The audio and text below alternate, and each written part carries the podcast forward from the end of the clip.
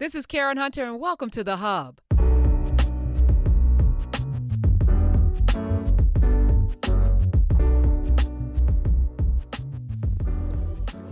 Most of everything that I do is about helping people or giving people the tools and the blueprint for self sufficiency, for agency to build their own lives. And this conversation that I had recently with Erika Alexander, cousin Pam from The Cosby Show, Maxine Shaw from Living Single, uh, she's even been on Black Lightning and she's even in tech, uh, building out a tech media company as well.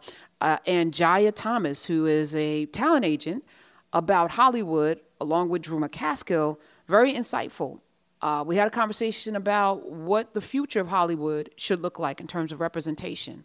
But it really starts with supply and demand. That's what this country is built on. Unfortunately, there's been a whole lot of supply from one community, a whole lot of demand of one community, and not a whole lot of income coming into that community. So it's time to shift the paradigm.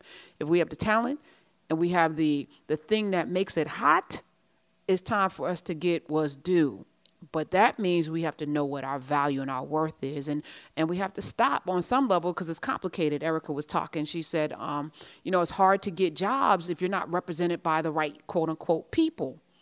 So what does that do for jaia thomas? You know so she can't get the clients because the clients can't get the work because the people the studios aren't going to work with her her clients because she's not one of the quote unquote caas or you know all those other top names and i shouldn't have just named them but you know what i'm saying so what do you do? Well, if enough folk, you know, and it just reminds me again, if if the star athletes go to the HBCUs, then the world changes. If the star athlete decides I'm going to take my talents like the Michigan Fab Five did, instead of going to Michigan, go to Morehouse. Morehouse is still going to make it to the Final Four with those Fab Five it's about knowing your collective power. And I recently got to see it with the WNBA players for the uh, Atlanta Dream. They have an owner who is horrific, Kelly Loeffler, insider trading senator who was appointed, who says Black Lives Matter is a, a, a leftist, or I mean, just horrible person. So what did they do? They put on a T-shirt that said "Vote for her opponent." Vote for her opponent. Now, you know, you go, man, they're biting the hands that feed them. Are they really? Or are they the talent? Are they the power? You can't go out and get a six foot three woman that can spin move in the in the paint and dunk. Uh, you, you're not going to be able to find that on it. You can't replace them. So collectively, if they all did it, which they did, what can she do? She can't fire them all. If everybody on Kaepernick's team took a knee, we wouldn't be sitting here right now talking about Kaepernick taking a knee. There would be wholesale changes right then and there because they're not going to fire the entire football team. But because we don't understand collective economics or collective power, one person takes the sacrifice or takes the, the hit for it and then, you know, loses his career, what have you. Now it's safe to kneel all of a sudden. But he had he had to sacrifice his career for that. It shouldn't be that way. And collectively, these actors need to get together and all put their efforts with uh, black talent agents and make Hollywood capitulate, and they will. So, but we had this conversation. You'll be hearing it up next. Erika Alexander, Jaia Thomas, Drew McCaskill, and me talking about the future of Hollywood. And this podcast is brought to you by Bombas. That's right, the most comfortable socks in the history of feet. They literally rethought every detail of the socks that we wear, and they're so comfortable. Uh, they have like no seam in the toe. They don't slide into your shoe. You know that annoying thing. Nope uh, I wear the ankle socks. I got about 12 pair, and you should go out and get about 12 pair too. Why? Because Bombas is not just about the socks, they're about people. For every pair you buy, Bombas donates to someone in need. The generosity of the customers of Bombas have allowed Bombas to donate more than 34 million pairs of socks and counting. They even have 3,000 giving partners that help disperse these socks throughout the country. And it's so impactful if you're homeless, if you're out there in the streets, to be able to put on something clean every day. It goes a long way. It's a little thing, but it goes a long way. So go over to Bombas, B O M B A S dot com slash Karen, K A R E N, 20% off your first purchase at bombas.com slash Karen. Up next, Jaia Thomas, Erika Alexander, Drew McCaskill, and me talking about Hollywood. Me, welcome to the show. She's been here before. She is, uh, you've seen her, cousin Pam, of course, living single, Max, Maxine Shaw. Uh, she's on um, uh, Black Lightning and, and a host of other things. She's been here. Erika Alexander E. Alex How the you Great. Doing, Hey, Karen. hey, hey, Mama, Grace, how are you? How are you? You know, that's not your name, Drew. I'm like, Drew McCaskill. That's you all saying right. All sorts of stuff. Drew got a Drake shirt on today. Yes, he does. That's that's the college though, I Drew, got my right? name tag Yeah, it's, too, it's, 'cause I don't like it's to definitely the college, but you know, shout out to Drake. Okay, yeah. No shout doubt. out to and him. I, I got my him, name tag on because Erykah Badu has messed up the spelling of my name, so I have to do do all this just so people know. Right. Well, My well, girl, if we're being if we're being honest, Erica, usually it's with a C. That's what you know. I No, grew now, up. Yeah, now, Karen, what would you know uh, about it, please? If we're being Huh? honest, if if we're being now honest, Erica spelled Be- with a C, because you know the German a. spelling. The German spelling. Well, s- well, since I'm African, uh, and Erykah Badu used the K A H, that is a direct nod to uh, Egypt and ancient Kemet. But anyway, we're not getting into all that. Oh, Let me welcome. Okay, well, you just schooled me. Thank you. Woo! All right, let me welcome also for the first time. She is the uh, founder of Diverse Representation. She's an attorney. Uh, you can follow her at diverserepresentation.com. Let me welcome for the first time Ms. Jaia Thomas. Welcome to the Karen Hunter Show. Hi, good afternoon. Thanks for having me. Yeah, all right. I've been trying to get. Well, first of all, you were already booked on the show, and then I got a I got an Ali Ali Yasin free from Erika. I was like, girl, girl, we got to talk about this representation. I was like, I already got Jaia's already gonna be, be booked. Well, I want to come on with her. I was like, okay, all right. Well, we're gonna have this conversation because it's important. It's important because I put out a tweet, and I'm wondering, you know, Drew and I've been talking about this for weeks. You know, whether or not there's a window of opportunity and what does that mean? And i think the window's very short. I think we might have until november if then before white folk go okay we tired. We done gave you statues at aunt jemima knock it off. All right we we sick of all of this black lives matter. This, this win, this yeah, this win doesn't have a long tail. You're probably right, Karen. So h- how do we get the most out of it? And i'll start with you erika. Like this moment this movement how do we get the most for for representation? Because we know how powerful media is. We talk about woodrow wilson birth of a nation was screened there. That's how powerful that film was that the president of the united states held a screening of birth of a nation. Because they understand when you put it in a film it gets into people's souls and it can last a lifetime. So what do we need to do You're right. So much of our mythology has been um, digested for hundreds of years by us, and we regurgitate it like it's, uh, it's fact. But a lot of it was fiction. So the biggest fiction was that black people were not um, were not marketable, and they did it through story. They thought as athletes they couldn't stop from us from showing that we're not only marketable. People show up to see us show out. We're so good at that. Our singing can't be denied, our lyricism, all that. But our stories had been going through one channel and had been siloed away from the the the, uh, the great uh, excellence that we had shown through other um, other channels. So right now, uh, with representation, what you're seeing is that anybody who was prepared for this moment beforehand will probably be in some position to make some forward movement. People just getting it together now may miss a little bit of this big opening, but it doesn't mean that they should be, um, um, you know, they should still, you know, pursue it. And and and and since we're talking about representation, it's so difficult for people to exist because representation depends on how well your clients do and the commissions you can get from them if your clients don't do so well, you can't exist, or you need so many, you can't really give the type of intimate, um, um, I don't know, you know, they need TLC. Attention, yeah. So I know Jaia knows a lot more about Yeah, you know, let's- the inner workings of that. But one of the reasons why it hasn't worked so well is that not because people didn't try, it's because they couldn't sustain their business with it. Let- Let's talk about that because I, I asked the question. I wonder how many of these folk out there preaching Black Lives Matter actually have black representation, black agents, black managers, uh, black PR reps. You know, I, I know a handful of black PR reps. I don't know a whole lot of black artists, big time black artists. And they'll say, well, I can't get XYZ job or opportunity, Jaia, unless I'm represented by you name it, you know, CAA or, They're you not know. lying. There's a cabal out there, and one of the things that they do is that they they uh, they close the market. So if you're at one of the big agencies, you're guaranteed to get a whole lot of jobs that they don't even offer to the other smaller mid mid-sized and boutique agencies. So I'm at actually a boutique agent, and often the parts that come to us have already been cast. They're doing it as a matter of course.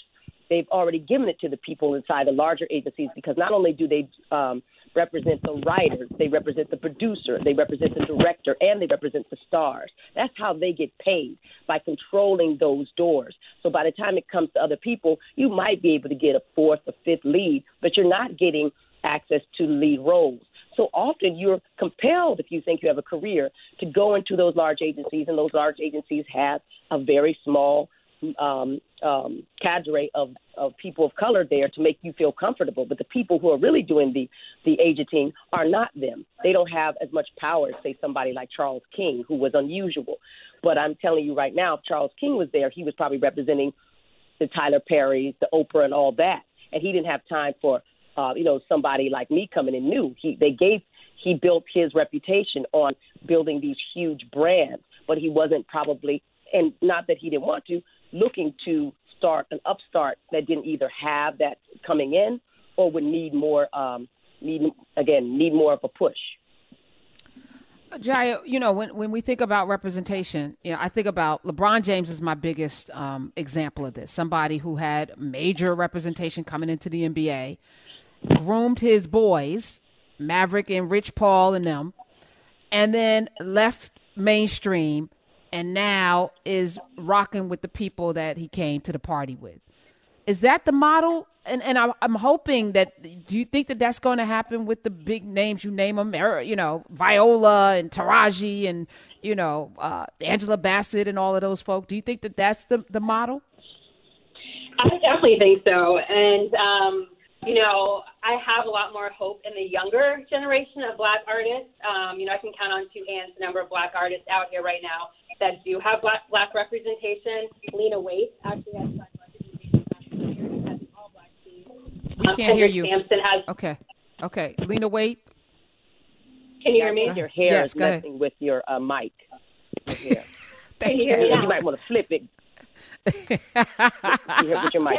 Flip it, flip it. Can you guys right. hear me now? Yes, we can hear you. Yes, it is beautiful hair, Erika. It's beautiful, Jaya. Yes. It is. Thank you. It is. But so, I, as I was saying, I, I definitely have more, a little more faith in the younger generation of black artists coming up. Um, because as of right now, I can probably count on two hands the number of black artists that actually have black representation. I mentioned Lena Waithe was one. Issa Rae does have half her team is black. Matthew Cherry has an all-black team. Kendrick Sampson has an all-black team. Um, so these are a lot of the younger folks, you know, who are starting to be a lot more cognizant about having black folks on their team. But, you know, with regard to this window Black Hollywood has right now, I think it's a little contradictory for a lot of black folks to tell these studios, tell these networks to hire more black people when they don't even hire black people. You know, I think if we want to see change in the studios and networks, we have to be the change that we want to see. And I think a lot of us have to do a better job of hiring within our own communities. And, you know, I think as black folks, we've made this industry so much money, but we've made a lot of white people rich off of our creativity, off of our movie ideas, off of our television shows. And now is the time for us to do a better job of circulating that money within our own communities. How did you get into this uh, representation business, Jaia? Yeah, so I've been I've been a lawyer for about 14 years now. Um, I started out in New York, working at a firm in New York, and then moved to LA about six years ago.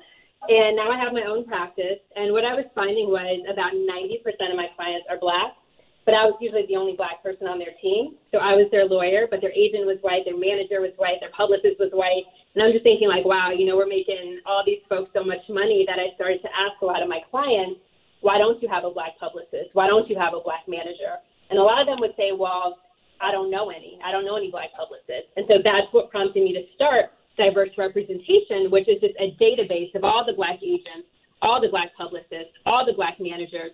So now no one can use that as an excuse as to why they can't find someone anymore.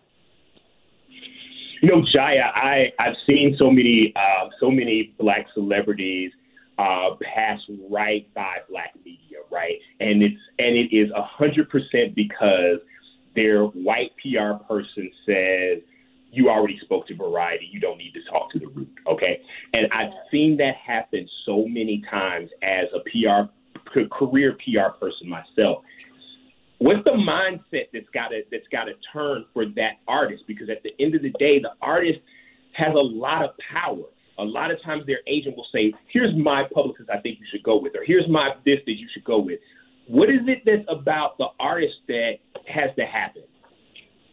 Definitely. So unfortunately, I think there's still a lot of black artists out here who still think that the white man's water is, you know, ice, the white man's ice is colder. And I think that's a mindset that is probably going to take a little bit more time to change. Um, and even with regards to publicists, I mean, like I said, Issa Rae has a black publicist who has her own company. She's not at one of these big, you know, agencies that a lot of people think you have to be at. So I think also shining a light on black folks who are at these, you know, smaller black-owned companies and showing, you know, actually you can still succeed. You can still be successful, you know, with these smaller black-owned companies. I think will also help. But unfortunately, I still think a lot of black folks, you know, are, have been brainwashed to think that if we go, if I go with a white publicist or a white company, you know, I'll have more opportunities. E. Alex the Great, Alex uh, Erika Alexander, mm-hmm. E R I K A. Uh, why why did you why did you decide to um and, and I, I think I know the answer, but you know, tell us mm-hmm. you know what your impetus was to, to actually get and be intentional about black representation. Well, you have to know that I've been in this game since I was 14 years of age, and there were no black people around that, and I'm not saying they weren't there, that were interested in representing me. That it goes both ways. And I also think that there were so few that they would often position them in the room, and you think you were being represented by them, but again, they were in the room, but you weren't. And so once you signed a contract, you would be represented by a whole host of agents.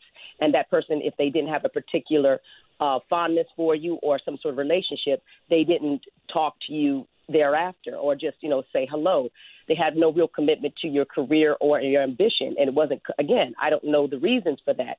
But now, when you say, uh, like Jaya said, our own TV shows, our own, our own, no, we don't have our own TV, show, TV shows and our own this or that. We are bought and bossed by five, six, seven huge um, um, mega media corporations. And that's a fact. You know, if we can still look at football players and call those white men owners and say, why are they doing this or this or that? I say, because they don't own themselves. They negotiate their contracts, and then they're able to do things outside of their contract and their obligation to the um, team that can build themselves. So, yes, then they can have the representation they want as a um, uh, as an athlete. And but there are often many people who get into this business, and I'm trying to play a little bit of devil's advocate, where for decades no one would look at you, and then suddenly you your life and your career blows up a little later, and they say, well, why don't you have this or that? I said because two for 20 years. Um, these people devoted themselves to my career and they didn't see me as a color. And so for me to just say, oh, bye, y'all not black, I'm out and they say what the devotion is is that you created a, co- a conversation and a relationship with people that's beyond skin color. It was about them believing in the, the power of your artistry and your work. And they worked through that to get you to that point. And I misunderstood. There's also a real loyalty to black people to stay there. I'm not saying it's always correct, but I'm saying it's much more of a difficult, complex conversation for the no, people I, who've I, been there. For new people, it's a little easier. I thought you said you were represented by black people. That's why I, I represent. I have a PR agent that uh, represents me. My agent is white. That's Michael Greene. He's Chadwick Boseman. Uh, Tessa Thompson was there at some point. Chadwick Boseman tells a story about no one would represent him. Nobody. Michael Greene did. And he tells the story when he won his awards. He said, Thank you, Michael. You believed in me. Now, you don't think that he ran around and saw people who were black? They still said no because they once they have a, a certain amount in their stable, they're like, I can't take on all y'all because I need somebody to bring in the cash. And he wasn't the Boseman we know now. They didn't know he was going to be Black Panther. So then, or everybody else at a boutique. so or everybody else. J- Jaia, Jaia wanted to. You wanted to jump in on this? Yeah, yeah definitely. You know, and I, I, I definitely hear you know Erika's point. Um, but even to the agent side, I mean, agents that's only one piece of the pie. You know, representation isn't just agents, it's also attorneys, it's also managers, it's also publicists, it's also business managers, it's also financial advisors. And I would be hard pressed to find one black person who saw black people in all eight of those categories. like really, really saw black people in all eight of those categories, and all all the black people they found in all those categories told them no. You know, these cars today are like computers on wheels. Everything is electronically controlled from your transmission. They got the touchscreen displays, dozens of sensors, and you can't fix a single thing when these things break. So, when something breaks in your car, it could cost you a fortune. I just had a friend go through this with one of her cars, and guess what? $2,000. She wasn't covered, wasn't protected. So, go now, get covered Car Shield. Car Shield has affordable protection plans. They're customizable, uh, and they cover everything. Thousands of dollars can can be saved. They cover everything from computers to GPS to electronics and more. The people at Car Shield also understand that you need payment flexibility, so they have plans that start as low as ninety nine dollars a month with no long term contracts or commitments. So if you're doing what I'm doing, which is paying off my car. Your warranty is going to run out at some point, so head over to the number one auto protection provider. That is Car Shield more than a million customers and growing, and you can drive with confidence. They also give you 24 7 roadside assistance, complimentary, of course, and a rental car while yours is being fixed for free. And you get to pick your favorite dealership or mechanic to do the work. They take care of the rest. So for as low as $99 a month, you can protect yourself from surprises, save thousands for a covered repair. Call 800 CAR 6000, mention code Karen, or visit carshield.com, use code Karen to save 10%. That's carshield.com, code Karen. A deductible may apply.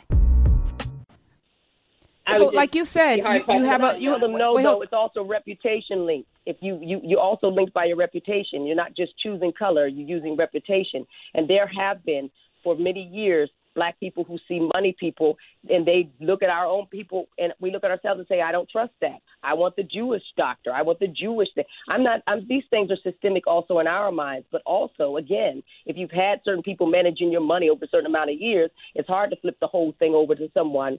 And again, for newer people coming in it's difficult. For people who have been here when there was nothing and it was a drought and no one, I, I was there when there was no Jada, no Nia, none of those. There were no ingenues. What do you say to them now? I'm saying you they should support and foster those relationships so they can gain the exposure and credibility and validity they need. But it is tough to look at everyone with, and paint them with the same brush. Hey, Jaia, I've got a question for you about sort of what Erika is saying, and it is for for those. If you are a black artist, do you think it's fair to say if I have white representation and I've had white representation in certain buckets for a long time, hey, I still want you to be my guy or I still want you to be my person, but I want you to add some color to your team. I want you to apprentice some people so that for the next round, so when my kid decides to start doing commercials, that my kid can have a black agent too, or that your team becomes more diverse. Is there is is there appetite for that in Hollywood? There should be. You know, I, especially right now, you know, if you are a black artist represented by these all white companies, I think now is the time to start asking these companies and start holding these companies accountable as to why don't you have any black people here? You know, um, Three Arts Management is the largest management company in this industry, represents Kevin Hart, represents C.L. Hughley, doesn't have one black woman working there, only has one black man working in the entire company. You know, and I think if you're out here tweeting Black Lives Matter all day, every day, and you're not even holding some of these companies accountable that you're funneling millions of dollars to every day, I think that's a problem. Yeah. Oh, it feels is, like it's know, a relationship game too, Jaia. Like I, I get it. Like young Hollywood feels like a lot of relationships and connections and things like that. So it feels like it that there may be a sea change there. But on the client side, I know as a person in corporate America, when I talked to to all the people that were pitching me business, and I said, if you don't, you can't pitch me business, a black executive, without some black people in your company. Mm-hmm. And then once I chose my company, once I chose my my PR firm or whomever, they introduced me to every black person they hired for the next six months. They were like, "Hey, we want you to meet Angela. You know, she went to Spelman." I was like, "Listen, I get it. You you understood what I said you are now hiring a lot of black. You don't have to introduce me to every single one. It, talk about what your expectations for change are. What does success look mm-hmm. like with this when we talk representation? Erika? Yeah. Oh, I'm sorry, Jaia, oh. too. Yeah. No, go no, ahead, go ahead, Erika. Um, I think No, I, it's no. I, I expected her to answer the question, so I'm not ready. Okay, all right. Go ahead. I'll come, come on your heels. I'll come on your heels, Okay. Jaia. Do your thing. Hilarious. no, I think you know, and, and I wish I could could put like you know an exact number or an exact percentage on what success looks like, you know, it, with regards to representation. But really, at the end of the day, I would just like to see you know more black talent across the board, writers, producers, actors, have black folks on their team, and you know. In my opinion, it just comes down to the dollar and making sure that we're recycling all this money within our own communities. Um, and so I, I, you know, I wish I had a quantifiable um, answer for you, but um, you know, that overall, that's that to me is what success looks like. And it also looks like also more black-owned talent agencies in this town, more black-owned PR firms in this town, more black-owned law firms in this town. Because I think ownership, black ownership, is also a very important piece of this puzzle as well. And to be clear, um, um, I have one of the reasons why I know Jaia is because we work together, and um, I appreciate how strong and um, intentional she's been. She's not afraid of the system that she's trying to break, and neither am I. Um, one of the things that I, and to be clear, I want you to know that advocacy within the organization you're in is is necessary and vital, and I do it where I am at Michael Greene. Um, uh, Jennifer Levine is my manager over at Untitled. I was fired by my agent when I was 37 years old because they thought my career was over. I'm 50 now. Fired. And um, you haven't lived uh, in, I guess, in, in, as, a, as, a, as an artist, you're used to rejection, but rejection inside of people supposed to represent you, and then you see the people they've kept. You go, but I've been a steady moneymaker and it really does go to the core of having these relationships are some they're marriages and there's is not again and so we need to have a more vital um, um, organizations inside of it so I, I that's why I support what she's doing um, I, I believe in that that's why Color Farm Media is around because I want to change that I want to give the people who have the, having these conversations and able to you know, LeBron can do whatever he wants to now, and that's great. And if he starts to say to these big organizations, you're going to do this and you're going to do that, he can move those mountains. I can say it, and they'll be like, "Of course, Erika, sure, yes, yes, yes, and yes." And just like you said, Drew, they'll show you one or two, and you'll be like making, but you don't even know that the whole back of the house that you that you don't see, and you know, and that they don't show you is a very sort of Caucasian esque situation you you keep running up against these things and saying, you know, um, I'm I, I I need to be more powerful, so let me do another movie, and then they'll hear me. And you to get that movie, you need more powerful agencies and all that. It's really sometimes a catch twenty two for an artist to want to change these things inside, but don't have the power that they think they need, or want to move, but right now they're thinking, well, if I move, I'll collapse the whole thing. And how do I pay my rent? And how do I reestablish all those things Right. that I I spent decades trying to build? So um, um, I'm, I, we talk about this. Carla Carla Santiago is a young woman, Puerto Rican. And we have these great conversations about what if several big um, from other agents created a new agency, and how many clients would they get off of that? And I said that would be wonderful if they did. I'm not an agent, so I can't do that. Um, but I, you know, I wonder if I would jump ship and say, "Hey, Michael, it's been great, but I got to go and do this and um, improve prove the methodology that I'm that I'm saying." But but Erika, Yeah. you spoke to something, you know, and I'm I'm a, I'm gonna say something a little bit off to some people because I, I think you know what we're talking about here is not just about representation, skin color, because you don't have to be black to represent blackness. And I, I believe that. And you could be black, black, black, and still look at the world through a white lens.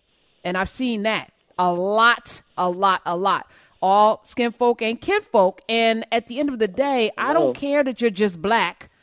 I need you to to to double down on on empowering the people that you're representing. I, I think about the guy that did uh, Watchmen, da- Damon Lindelof, and I keep coming back to him because he discovered something for the first time, which was the Tulsa massacre, and it shifted his universe to the point where he took that Watchmen thing, much to the chagrin of some people that love Watchmen as a comic strip. They were mad about the direction that he took it in. But this one white man decided to to tell a story that they weren't ready for, didn't expect, and I don't know if it could have been told any better.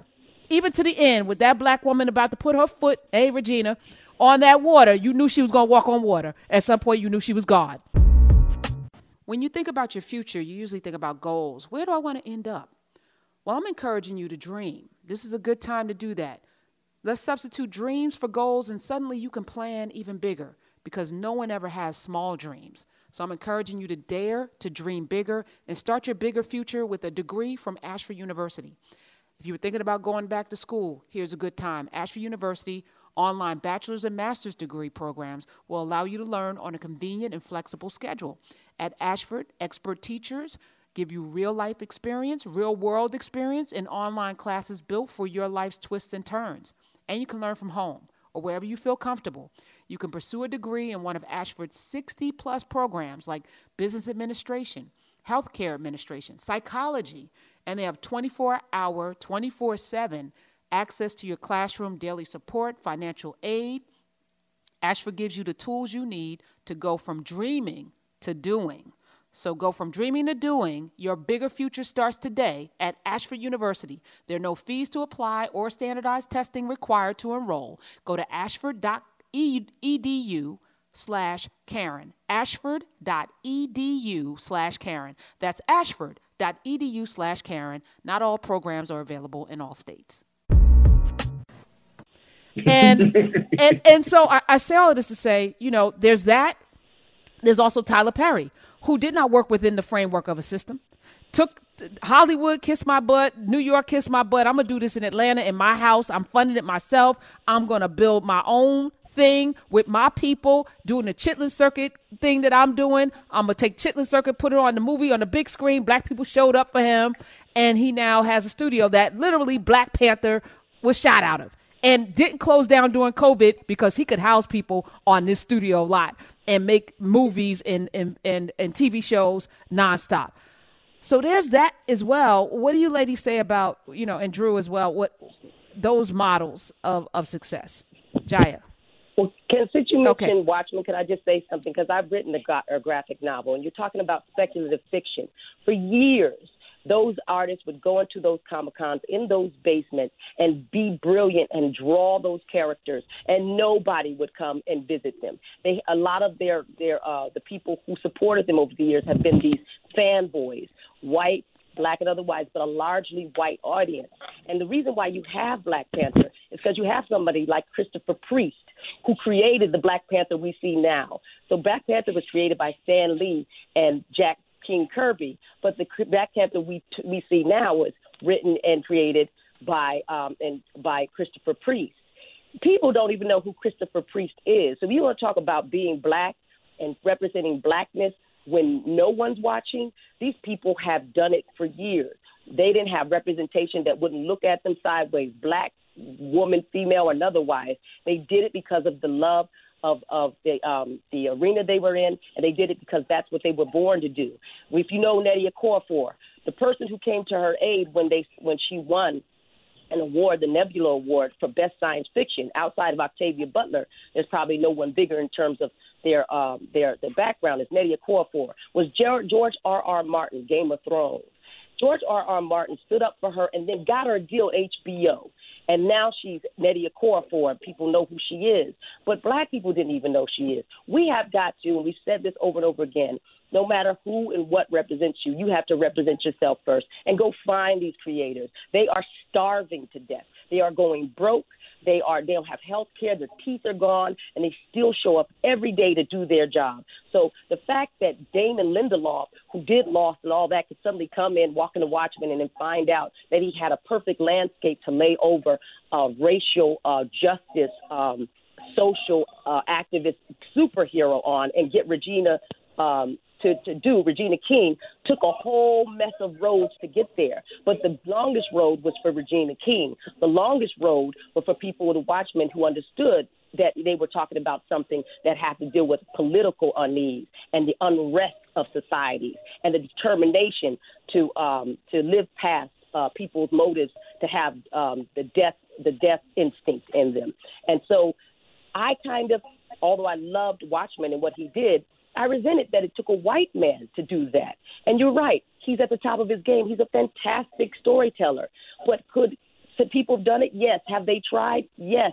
Were they going to be given the Watchmen whole um, um, uh, ethos to do it? No. They gave it to a white man to do, and there's something to be said about that. But let me let me just push back a little bit. Would it get done? If a black person, unless it's a Tyler Perry type, and that's the other model that I'm talking about. No, that, right, it wouldn't have gotten done. So do we? That's my point. Do sister. do that's we do we point. forsake it getting done for for you know being done by us? Like I, I just I I would rather get done and then we can litigate it afterwards. Me too, but I'm just letting you know that he's able to do that because of the work oh, of the black people who showed it to him. So I'm giving him props but I'm also saying there's a whole mess of stories that they're going to start to lay over their templates because white men are out of style. They're, they, Ooh. you know, they he knew he saw the, the the landscape and he said, "Let me put two and two together and see what see how that buzzes." And so I don't, I don't, I don't think he's wrong for that. I'm just saying right. he didn't do it when back in the day when he could have put his, you know, right. it would have cost him a lot more money. He did it when by the way, everybody's representation is telling them they need to find more things to do with people of color. And then American Gods does the opposite and gets rid of Orlando Jones because that Thank character's you. too black. Okay. Too black. Nancy. Yeah. Anansi is too black. Anansi. Yes. Jaia, what do you say to this? No, I uh, covered everything. I, I, can't even follow that. So I, I agree with everything she just said. All right. So somebody out there is listening right now, and they are budding actors and act. For me, though, I sit here every day and I'm like, why are we always going through their system? I hate their system. Their system, whether we're talking about education, housing, political, it has never been designed for us to win. Let's stop playing their game. Let's do our own thing. That's why I bring up Tyler Perry time and time again because he completely plays his own game, and they got to walk in lockstep with that and there's nothing they could do about it because guess what? We supported him. Black people, he made his money on the backs of black people's dollars. And so he doesn't owe them anything. He owes us everything. Is that the model of the future, Jaia? I think so. You know, I am I'm 1,000 a million percent be, uh, behind black ownership.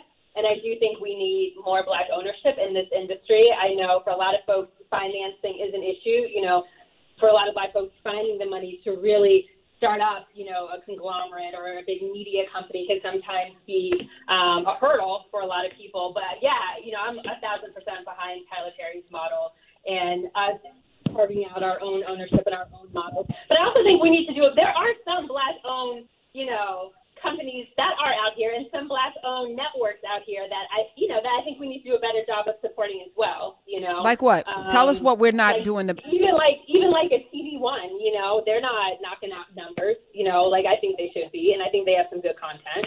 Um, you know. Okay. Uh, we, we, we can't hear you. We can't hear you. Uh, it's the you went out. You went out. Yeah. It's the hair. It's beautiful. Can, can you hear me yes, now? TV One, TV One. You said we, we need to do a better job supporting, but that, that goes two ways as well.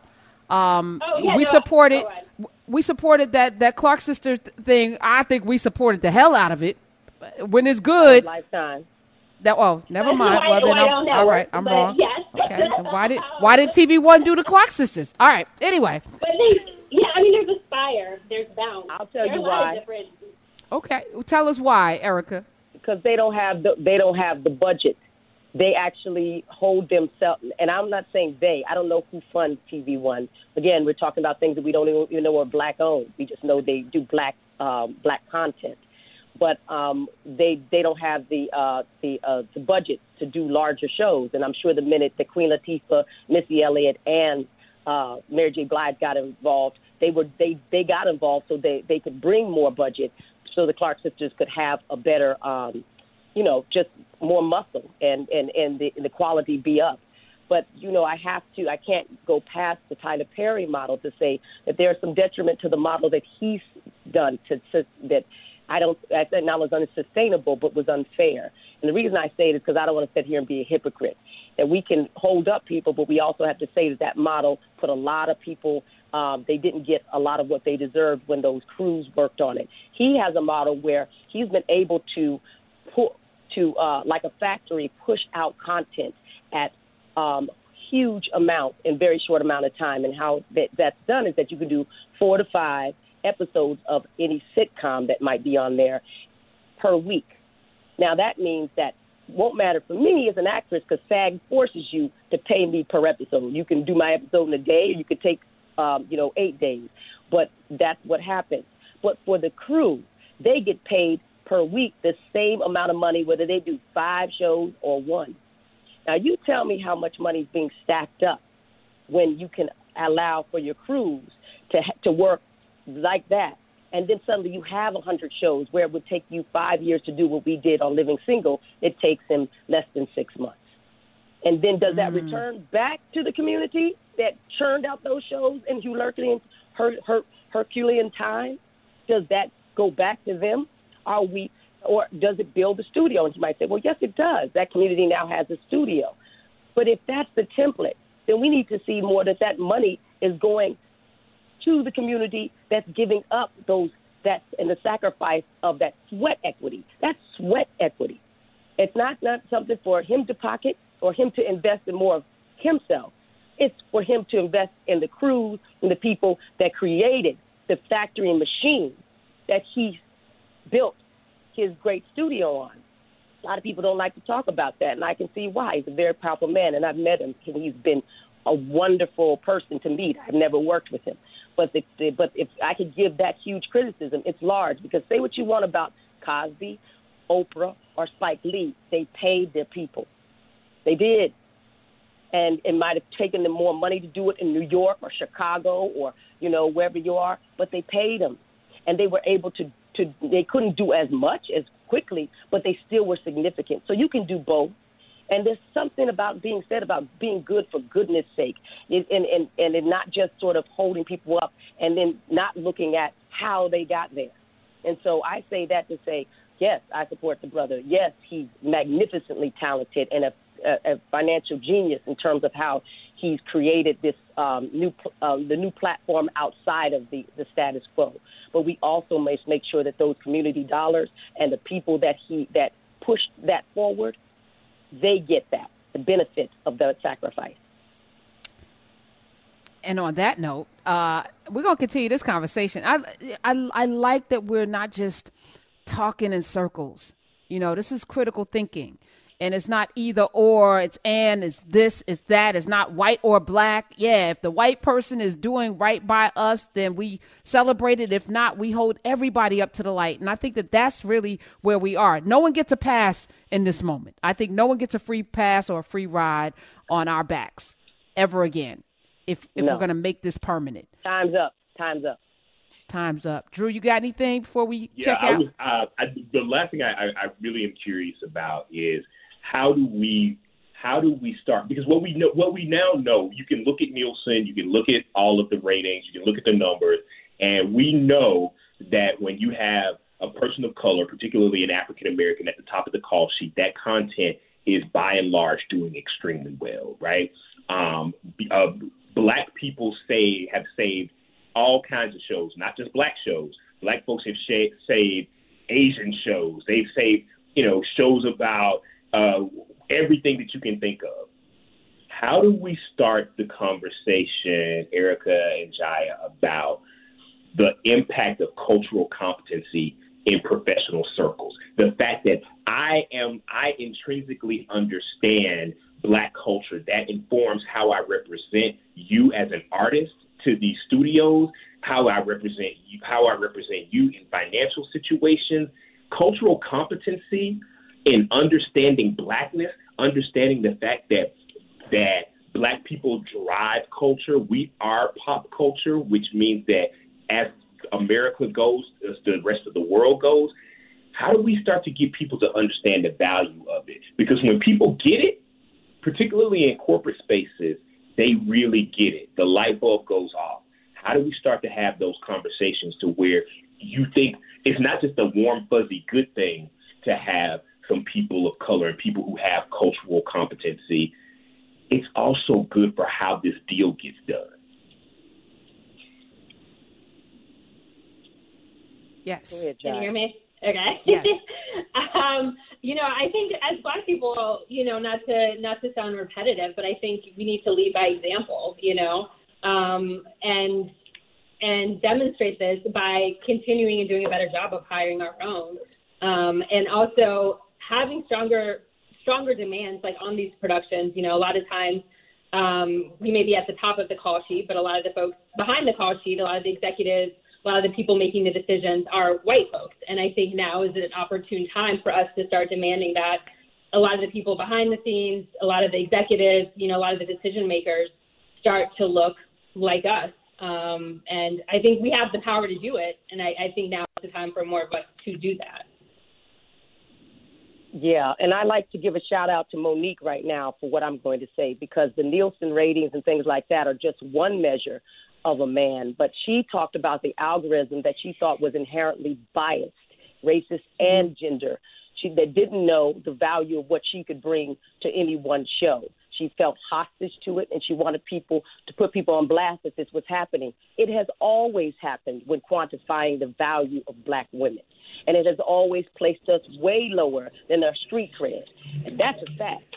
So the thing about it is a global economy that we're talking about, that the cultural competence you're talking about, that the person needs to know about the person, they need to know some about global finance and how these markets work.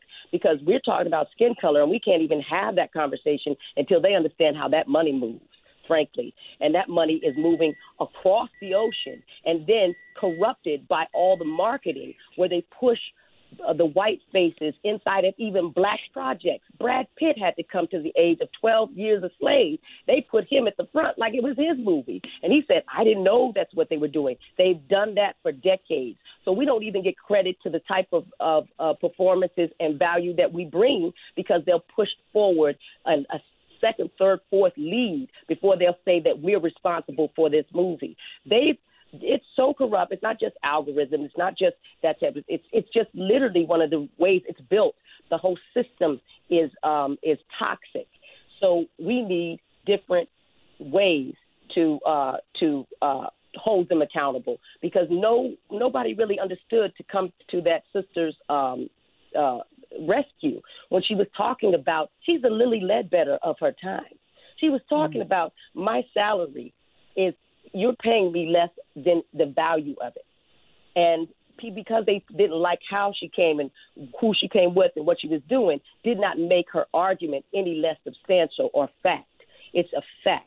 And um, I know for sure that when they showed Living Single in syndication, the people who, not the person who has it now, who sells it in syndication, were selling other shows around it who, that garner amazing uh, ratings inside of, you know, uh, other markets at less than market value. And they asked him how he was getting the, the, the market value he got. He said, I show him the data. I said, you put that show on, you see who watches. You don't have to argue black or white. Show them that data and say, this is what you're going to get, and this is the, the value of the marketing dollars around it. And he would do that. They were undervaluing and taking money off the table because they didn't know the value of even what they had through data. That's how it, um, intrinsically toxic racism is. So when we talk about these systems, we need to talk about them from a financial health system and for the fact that people would actually destroy their own bottom line off of the, the their what does uh, um, President Bush call it? The uh, the soft racism of low expectations. Yes. We're going to continue to have this conversation. You ladies will both be back individually and together collectively. Erika, what are you working on right now? Erika the oh. Great, E. Alex the Great on the Twitters. I'm working on Good Trouble. Sorry, there's a dog in the background. I think they found me. Um, uh, run, Harriet, run! Give me my money. so I, you may not even hear the dog, but I'm just trying to tell everybody what's going on. Anyway, um, I'm John John John Lewis Good Trouble is the new documentary. It's a Magnolia Pictures and Participant Films and CNN production. Um, we're at Color Farm. Ben Arnon is my co-founder, and we started working on that nearly two years ago, and we're distributing it in the middle of a pandemic and finding different ways to create participant, uh, sorry, um, collaborations and participation with uh, virtual cinema and rev shares with uh, religious institutions, NAACP, UNCF, HBCUs, um, NBA. They've been our partners in this. John Lewis is nonpartisan. People love him. as a, a figure of leadership and also voting rights and just one of the founding fathers of America. I'm proud to be a part of this. Um, how I got into it is because you know me, uh, Karen, for many years coming and talking politics and trying to keep up with you a little bit. But every time I leave you, I leave a lot smarter because of what you do. And thank you for all that you do. But this film is um, going to be dropped on July 3rd for July 4th weekend. It'll go up against Hamilton. So let's give them a little good trouble. Please support it. It will be in theaters, some theaters. It'll be at drive-ins. I'm going to the Rose Bowl to see it.